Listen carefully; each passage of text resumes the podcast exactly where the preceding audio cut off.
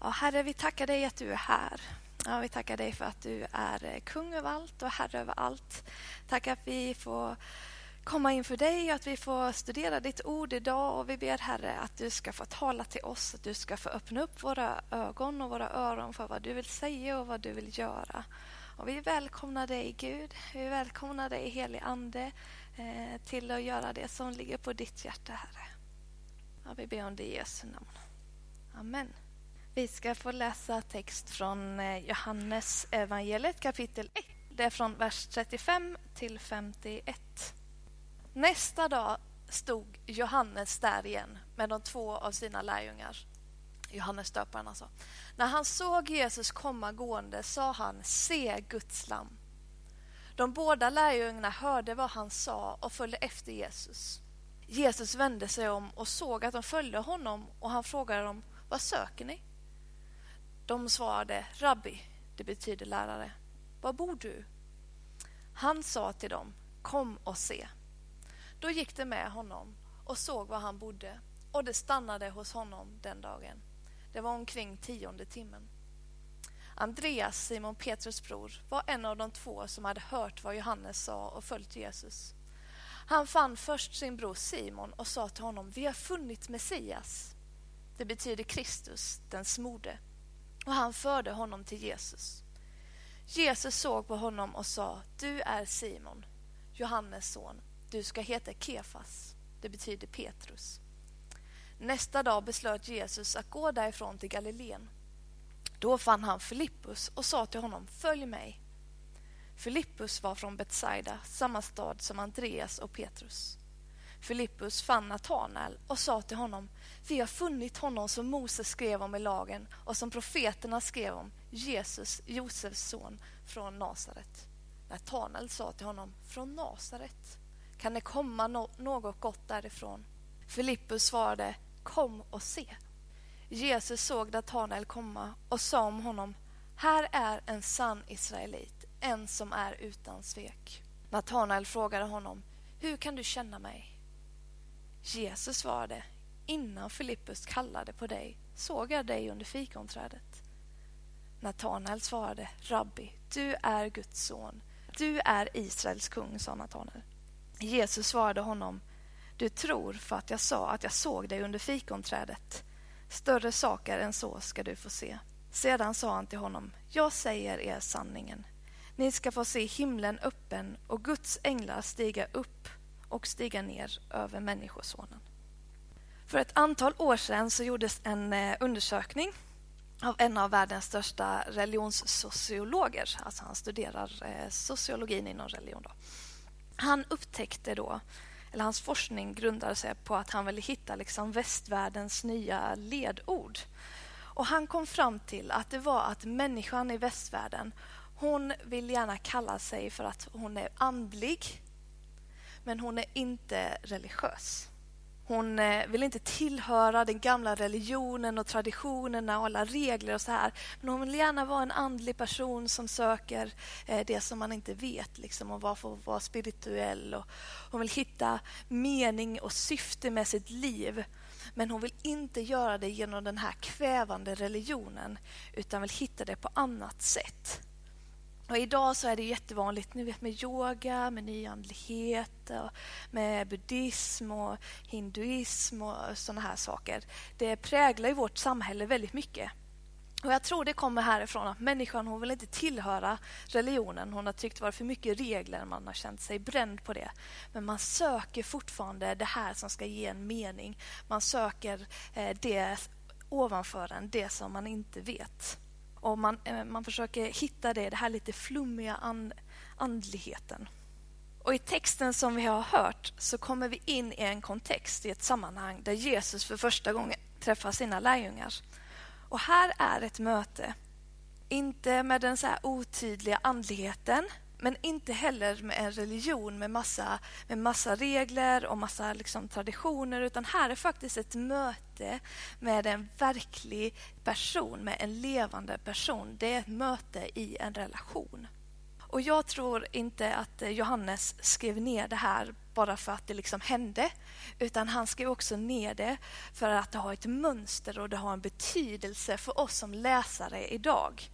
Så om du vill förena den liksom andliga verkligheten genom Jesus och den gamla religionen och traditionerna, om du vill få dem att mötas, så behöver man ju på något vis en brygga här emellan för att det kan vara så stort avstånd. Och i den här texten så dyker det upp på flera ställen, tror jag. Och det är det här ordet kom och se. Kom och se kan få bli bryggan mellan andligheten som vi söker efter och den här religionen med traditionerna och med reglerna. Kom och se. Vad betyder det? Det är det vi ska ta reda på idag. Jag är en strukturell person, så jag kommer ha 4 punkter. Jag gillar det, då hänger jag med lätt. Så jag hoppas att ni också kommer hänga med då. Så min första punkt, vad betyder kom och se? Det tror jag att Jesus han säger kom och tänk. Kom och undersök bevisen. Det första kom och se som Jesus säger hände precis i början av stycket. Andreas och en till lärjunge börjar följa efter Jesus för att Johannes döparen sa, se där är Guds lam. De är nog lite nervösa och de börjar då följa efter Jesus, men de har ju tydligen inte sagt någonting till honom, eller hur? För Jesus vände sig om och bara, vad vill ni? Vad söker ni? Och vad är det de söker? De har precis fått höra att han är Guds lam, så de undrar ju nog, är det Messias? Är det här Guds son? Vem är det här? Vad betyder att det är Guds lam? Men de svarar på ett väldigt märkligt sätt och säger istället, vad bor du? Märkligt svar och märklig fråga. Men Jesus han måste ju fattat att det var det som de undrade. Vem var han egentligen? Och det som är häftigt med Jesus är ju att han går inte och säger då, jo men nu ska ni få höra här. Det är de här profetierna här och här. De säger ju att jag är det här och jag är Guds son och jag kommer därifrån och nu ska ni sitta och lyssna på mig. Så säger ju inte Jesus. Utan Jesus säger ju, kom och se. Kom och se vem jag är. Kom och lär känna mig. Kom och se var jag bor. Kom och se vad jag säger. Det andra kom och se, det hände när Filippos, när han träffar Natanael. Och Natanael han ställer en jättebra fråga. För på den här tiden så vet ju alla att Messias, står det i profeten Mika i Gamla testamentet, han ska komma ifrån, vet ni det? Betlehem. Från Betlehem ska Messias komma. Det ligger ju i Judén. Och då frågar ju Natanael så här, nej men Jesus, han var ju från Nasaret i Galileen. Han kan inte vara Messias. Det här går ju inte ihop sig. Hur kan det här uppfylla profetiorna? Och vad svarar Filippos då? Svarar han, hur vågar du ifrågasätta? Nej, utan Filippos han svarar, du, vilken bra fråga. Kom och följ med och kom och se. Kom och tänk tillsammans, kom och undersök det här så ska vi få se vad vi kommer fram till. Kom och se, kom och tänk. Så om vi tar det till idag, om du tänker på dig själv eller kanske i kristendomen som helhet och ställer frågan, till exempel, hur kan Gud vara god och kärleksfull när det finns så mycket elände i världen? Det är ju en jättevanlig fråga som många ställer sig idag. Eller hur kan Gamla testamentets Gud förena sig med Nya testamentets Gud? Eller varför dödar Gud så många folk? Och varför är han så hård och han straffar? Och så här? Det är ju vanliga frågor som jag tror många av oss ställer idag. Och vad säger Jesus till dig då? Och tänk inte på så här vad kyrkan säger. Kyrkan kan ofta säga konstiga och märkliga saker ibland. Utan vad säger Jesus?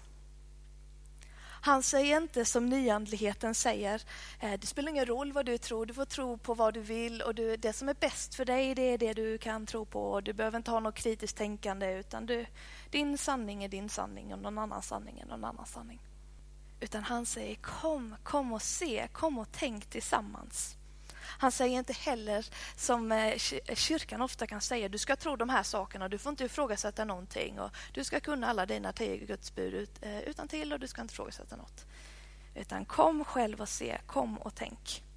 Och hur kan vi göra det då? För komma och tänka och komma för undersöka vem Jesus är. För vi kan ju inte precis som Andreas följa efter Jesus när han är ute och går hem till hans lägenhet. För han har ju ingen lägenhet här i Helsingborg. Så det kommer att bli jättesvårt. Så hur kan vi då titta på bevisen? Hur kan vi få lära känna Jesus utan att själv ha fått mött honom som en fysisk person? Jo, vi får läsa ögonvittnenas vittnesbörd. Johannes, som troligen är den här andra lärjungen som är med Andreas. Han skriver ständigt i sitt evangelium ett ord på grekiska som ibland översätts med han ser, han vittnar, han kollar, han var med, han upplevde. Men på grekiska, jag tycker mycket om att kolla på ord. På det ordet så betyder det att det är ett ord för att vittna. Man använder det här ordet i ett vittnesmål. När jag ska säga jag var verkligen med och jag såg det här. Då använder man det ordet som Johannes hela tiden använder för att se eller kolla. Så Johannes, han var faktiskt där och han gick efter Jesus. Han såg vad han sa, han såg vad han gjorde, och fick bo tillsammans med honom. Och Johannes, han skriver så detaljrikt så att vi kan få veta nästan allting. I den här texten så skrev han, det mötte Jesus i 10:e timmen. Alltså 16:00 på eftermiddagen. Han mötte Jesus 16:00 en dag. Och vet ni, i gammal så här fiction eller romanskrivning så använder man ju inte sånt typ av sätt att skriva detaljer på. Alltså idag om ni läser en roman så kanske det står att Kurt han gick till tandläkaren och sen så gick han åt en bulle. Det var en jättetråkig bok. Men det kan man ju läsa. Det kan man läsa om idag. Men om du läser ett stort epos som Odysseen eller Iliaden så kommer det inte stå Achilles, han gick på toaletten 16:00, sen gick han och mötte den här personen. Alltså det är inte på det sättet man skriver. När man skriver en roman, när man skriver någonting som är påhittat. Men Johannes, han använde så mycket detaljer. Så han måste faktiskt ha varit där. För det var inte någonting man hittade på, sådana typer av detaljer, utan det är någonting som man gör om man har vittnat, om man själv har fått varit med, om man skriver någonting som är verkligt. Så vi får läsa skriften, vi får läsa evangelierna och vi får läsa ögonvittnen och där får vi tänka själva. Undersöka själva. Och hur vet vi då om vi har tänkt och undersökt riktigt noga? Jo, jag tror det här. Så det här säger nästan alla forskare. När du har undersökt det så noga så att du bara har 2 alternativ kvar, då har du undersökt på riktigt. Och det ena alternativet är att antingen så har allting lärjungarna sagt, antingen har det bara varit hittepå. Antingen så har de kokat ihop en superstor lögn. De har offrat sitt liv för den här lögnen. De har torterats och vanärats helt totalt för att de ljög ihop någonting och uppfann ett nytt sätt att skriva romaner på som inte fanns förrän 2000 år senare. Antingen så är det alternativet eller så är det andra alternativet. Att allting som de skrev är faktiskt sant. Och båda två kan ju vara lika svåra att tro på. Det kan vara väldigt svårt att tro att en människa är Gud själv, att en människa är Guds son. Men det kan också vara svårt att tro på att någon skulle offra sitt liv för en lögn. Och där får man välja själv, vilket är enklast att tro på. Men jag tror att man kan inte hålla på och vara någonstans i mitten av det här, utan det är antingen det alternativet eller så är det alternativet. De som går och säger, ja men Jesus han var en bra snubbe och vissa saker han sa det var bra, men vissa saker det var inte bra. Ja, han kanske var det här men han var inte det här. Alltså antingen så är det ju sant eller så är det ju falskt. Och här finns det inte riktigt en gråskala att vara på. Och när du har kommit till de här 2 punkterna, det är då du vet, nu har jag tänkt och nu har jag fått undersöka. Om du inte har gjort det, då har du inte undersökt. Då har du inte kommit och tänkt. Och jag tycker det här är helt fantastiskt att Jesus låter oss få komma och tänka själva. Vet ni hur många andra religioner man bara prackas på och man får inte ifrågasätta någonting. Men vår tro, Jesus han tåls att testas. Ni vet att Bibeln är det mest forskade ämnet på i hela världen. Det har inte skrivits så mycket om någonting som har skrivits om Bibeln. För det tål att prövas, det tål att tänka kritiskt och det tåls att vara rationell i. För det håller ändå. Men det är det första Jesus säger. Kom och tänk, kom och testa tillsammans, kom och pröva, kom och undersök. Den andra kom och se är kom och följ. Kom och förändra ditt liv. Ordet kom, vet ni, det betyder ju att man står här i punkt A och så säger någon kom, då betyder det att man ska gå till punkt B, eller hur? Man ska förflytta sig från någon punkt. Man ska förändra sitt liv. Alltså gör en förändring, gå därifrån och gå hit. Han säger kom och följ för att du inte bara ska stanna i det första stadiet när du har börjat tro, utan du ska också få börja följa. Lite tidigare i kapitlet än det vi läste så har Johannes döparen redan sagt se, där är Guds lamm. Sen så har han en gång till sagt se, där är Guds lamm. Och sen i vår text så säger han igen se, där är Guds lamm. Det tog lärjungarna 3 gånger att få höra det här innan de bara aha, okej. Nu har vi börjat tro, nu kanske vi ska börja följa. Innan var de bara som en liten fanklubb av Jesus som stod lite på distans. Men till slut så började de faktiskt följa efter också och få dela Jesu liv. Tänk dig att du är ett stort fan av Dan Brown. Vet ni vem han är? Han har skrivit Änglar och demoner och hela det här tjosan. Du är ett jättestort fan av honom, du älskar hans böcker och du tycker att det här har typ förändrat mitt liv. Och så går du på massa olika möten varje månad, ni träffas och ni pratar om Dan Brown och ni känner att jag får liksom vara en del av Dan Browns liv och få se lite av hans böcker och hans värld. Och så en dag så kommer faktiskt Dan Brown dit själv. Och du får till och med skaka hans hand och han är som en gud. Alltså, du tycker han är helt fantastisk. Är det någon som känner så med Dan Brown? Nej. Någon kanske gör det. Men tänk dig då att du skulle gifta dig med Dan Brown istället. Då är det inte bara en liten del av ditt liv, eller av hans liv som du får ta del av, utan ni får ju dela hela livet. Innan stod du här i din fanclub och tittade på oss och fick du se de bilder som Dan Brown visade av sig själv. Men när du gifte dig, då var ni tvungna att dela allt. Du måste se till när du ska gå och köpa lite bröd. Liksom. Det behövde ju ni inte göra innan när du var med i fanklubben. Spelreglerna har ju förändrats lite i relationen. Och på samma sätt är det ju när man går från att tro på Jesus till att faktiskt få börja följa. Innan stod man lite på distans. Man tänkte, men jag tror på Gud. Men när man faktiskt börjar följa Jesus så gör det någonting med spelreglerna. Det gör någonting med er relation. Ni måste dela mer, ni måste lära känna varandra mer. Ni umgås mer tillsammans. Så hur händer det då i ditt liv att du ska gå från att tro till att faktiskt få börja följa Jesus? I vers 51 i vår översättning så säger Jesus till Natanael: jag säger sanningen. Men i grekiskan, nu kommer ett ordstudium till för det är kul. Men i grekiskan så säger Jesus amen, amen. Och detta är ett helt unikt sätt att använda ordet amen. Det är ett arameiskt ord.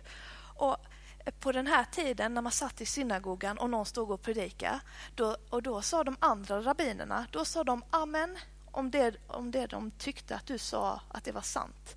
Så då skulle ni säga amen till mig när jag predikar. Och så säger ni, men jag validerar dig, det du säger det är riktigt. Men det är aldrig någon som säger det till sig själv, utan man validerar ju vad någon annan säger. Man säger att det är sant det som någon annan säger. Är ni med? Men Jesus, han säger det redan innan han börjar prata, så säger han amen och sen 2 gånger amen. Detta är sannerligen sant. Det är verkligen sant det som jag kommer säga. Och det Jesus gör, det är att han tar bort din rätt till att få säga att det är sant. Han förbehåller sig själv rätten att säga vad som är sant och vad som inte är sant och riktigt. Om du bara vill komma och se och tro på Jesus och undersöka bevisen så behöver du bara tro att Bibelns texter är trovärdiga. Men om du faktiskt vill börja följa Jesus och ha en egen personlig relation med Jesus så måste du också lyssna till det han säger. Så måste du också få låta Guds ord vara en sanning i ditt liv. Även om du gillar det eller inte. Nu kanske det låter som en så här opersonlig gammal religion igen, att nu säger nu måste du göra så här och du måste följa det här. Men jag tror att det är högst personligt. För om du läser din bibel och säger ja men den här delen gillar jag när Jesus säger det här och det här håller jag med om. Men sen så är det lite mer problematiska delar. Jag gillar inte det här och jag skiter i det och jag tycker inte om det och det där låter inte som min Gud och det känns inte bra. Har du inte då gjort Jesus till din egen avbild istället? Till den du vill att Jesus ska vara och inte tvärtom. Jag läste en jätteintressant undersökning på ett universitet i Oregon i USA. De gjorde ett test med sina teologstudenter då de skulle skriva ner hur man var som person. Är jag en extrovert person? Är jag en introvert person? Vad har jag? Ja, vad är min personlighet? Och sen så gjorde de att de skulle skriva Jesu personlighet. Är Jesus en extrovert person? Är han en introvert person? Vad har han för typ av personlighet? Och 90% av alla teologstudenter, det här är en bra teologskola i USA. 90% av dem hade beskrivit Jesus exakt på samma sätt som de har beskrivit sig själv. Och jag tror inte att Jesus var exakt lika alla dem. Någon kanske hade rätt. Men alla de hade gjort Jesus till sin egen avbild. Jag tror inte det var att alla hade formats av Jesus. Utan de tänkte, men Jesus han är som jag. Och Jesus han gillar det jag gillar. Och Jesus han har min personlighet. Det hade byggt upp en egen bild av vem Jesus var. Och vad han sa som passade dem själva. Och jag tror om vi inte börjar ta Jesu ord för sanning, hela Bibeln för sanning, så kommer vi inte längre att följa Jesus. Ni kanske tror att jag gör det. Men jag tror faktiskt att då börjar vi följa vårt eget hjärta och göra Jesus i vår egen avbild. Sen vill jag bara säga att sen kan man ju brottas med vissa texter i Bibeln. Allt är inte enkelt, men sen, då kan man gå till första punkten. Att då får vi komma och undersöka. Då får man gå och tänka lite. För Jesu ord, det tål att prövas. Men vi kan inte helt skippa vissa bitar för att det passar oss bättre. Den tredje punkten är en mycket gladare punkt. Den är kom tillsammans med vänner, kom och processa tillsammans. När vi ser på den här texten som vi läste så börjar det med att Johannes döparen leder Andreas och kanske lärjungen Johannes då, åtminstone en lärjunge. Och Andreas, han leder Petrus och Filippos. Han säger till Nathanael, kom så går vi och testar tillsammans. Kom och ses, vi gör det tillsammans. På ett sätt som vi verkligen kan få se Jesus är genom vänner. Att vi går tillsammans. Och jag tror inte att man kan processa om du inte gör det tillsammans med vänner. Om du inte har vänner att dela livet med så tror jag att du kommer sitta här på gudstjänsten och sen så kommer man gå hem och så kanske man känner lycka eller man känner sig utmanad eller frustrerad eller någon känsla man känner. Men så vet man inte riktigt hur man ska applicera det eller vad man ska göra av det. Om du inte har vänner som ligger kanske lite andligt före dig eller som är på samma ställe eller lite efter så kan man inte riktigt utmanas och få diskutera och växa i sin tro. För jag tror att vi växer när vi är tillsammans. Och jag ser det här hända hela tiden när jag är på konforläger med konformander som jag brukar vara. De får möta Jesus på ett väldigt personligt sätt, många av dem på konforläger. Och de börjar till och med följa Jesus och de är så taggade. Och Gud gör så mycket för de här lägerna. Och sen så kanske det dröjer en vecka, en månad, ett år för de konformander som inte har några vänner där hemma som de får dela sin tro med. Och så till slut så faller det bort. Det är liksom inte en önskan för dem att det ska bli så, men det bara händer. För de får inte dela sin tro, de får inte dela sitt kristna liv med andra. Och jag tror det är så väsentligt för vårt kristna liv att vi får dela det tillsammans med andra. I vår församling så har vi hemgrupper som är tänkt att förhindra att det här ska hända. Och där får vi ses i hemmen och vi får dela våra kristna liv tillsammans. Och jag tror att det är superviktigt att vi får göra det. Så jag vill bara uppmuntra dig till att gå med i en hemgrupp. Och att få dela ditt kristna liv så att du inte bara sitter själv i din kammare. För då tror jag att det till slut så kommer det ut. Utan vi får lära känna Jesus och dela vår tro och vårt liv tillsammans. Om du för övrigt vill vara med i en hemgrupp så kan du prata med mig så hjälper jag dig med det. Men det var den tredje. Den första kom och tänk, andra kom och följ, tredje kom med vänner och den fjärde, en kortpunkt, kom och förundras. Kom och förundras. Har ni någon gång sett världens bästa film? Och den var bara så bra så du måste bara dela med dig av den. Och så går du till en kompis, jag har sett världens bästa film och liksom, du har inte riktigt ord och liksom förklara den här filmen för din kompis. Det är som att den inte förstår de begreppen du använder. Och du är så taggad och du berättar och din kompis bara, va? Alltså, ja, okej. De fattar verkligen inte grejen. Så till slut så kommer man till den punkten där man är så här, nej men du måste också titta på filmen så att du ser hur bra den är. Och det är så det är med Jesus också. Jesus vill att du själv också ska få se världens bästa film. Alltså han vill också, han säger kom och förundras, kom och titta på den här filmen. Kom och titta på det här livet som jag har för dig. Kom och se vad jag har planerat för ditt liv. Och det är precis så som Jesus gör med Natanael i slutet av texten.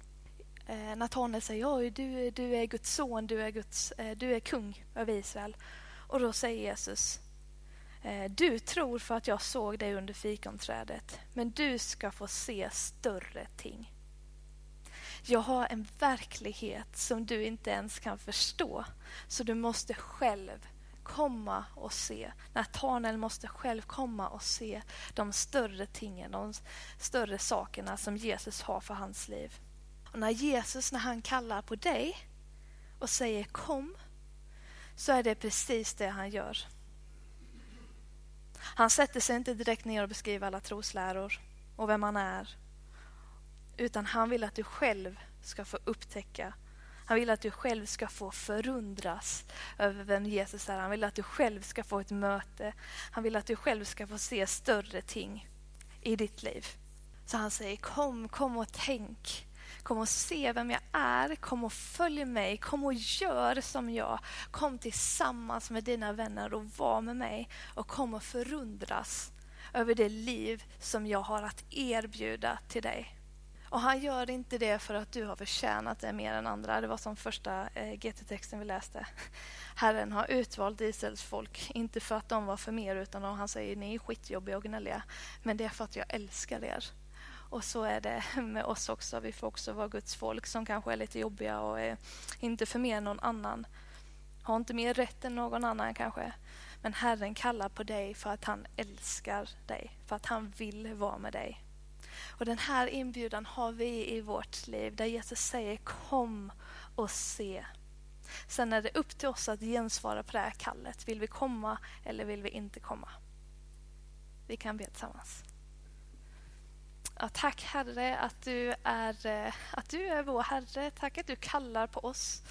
Tack att vi får välja om vi vill följa eller inte. Att vi har en valmöjlighet. Att du är nådefull och barmhärtig i det. Och tack att du är tålmodig med oss när vi inte förstår och när vi inte följer dig. Och när vi följer oss själva istället för dig Jesus.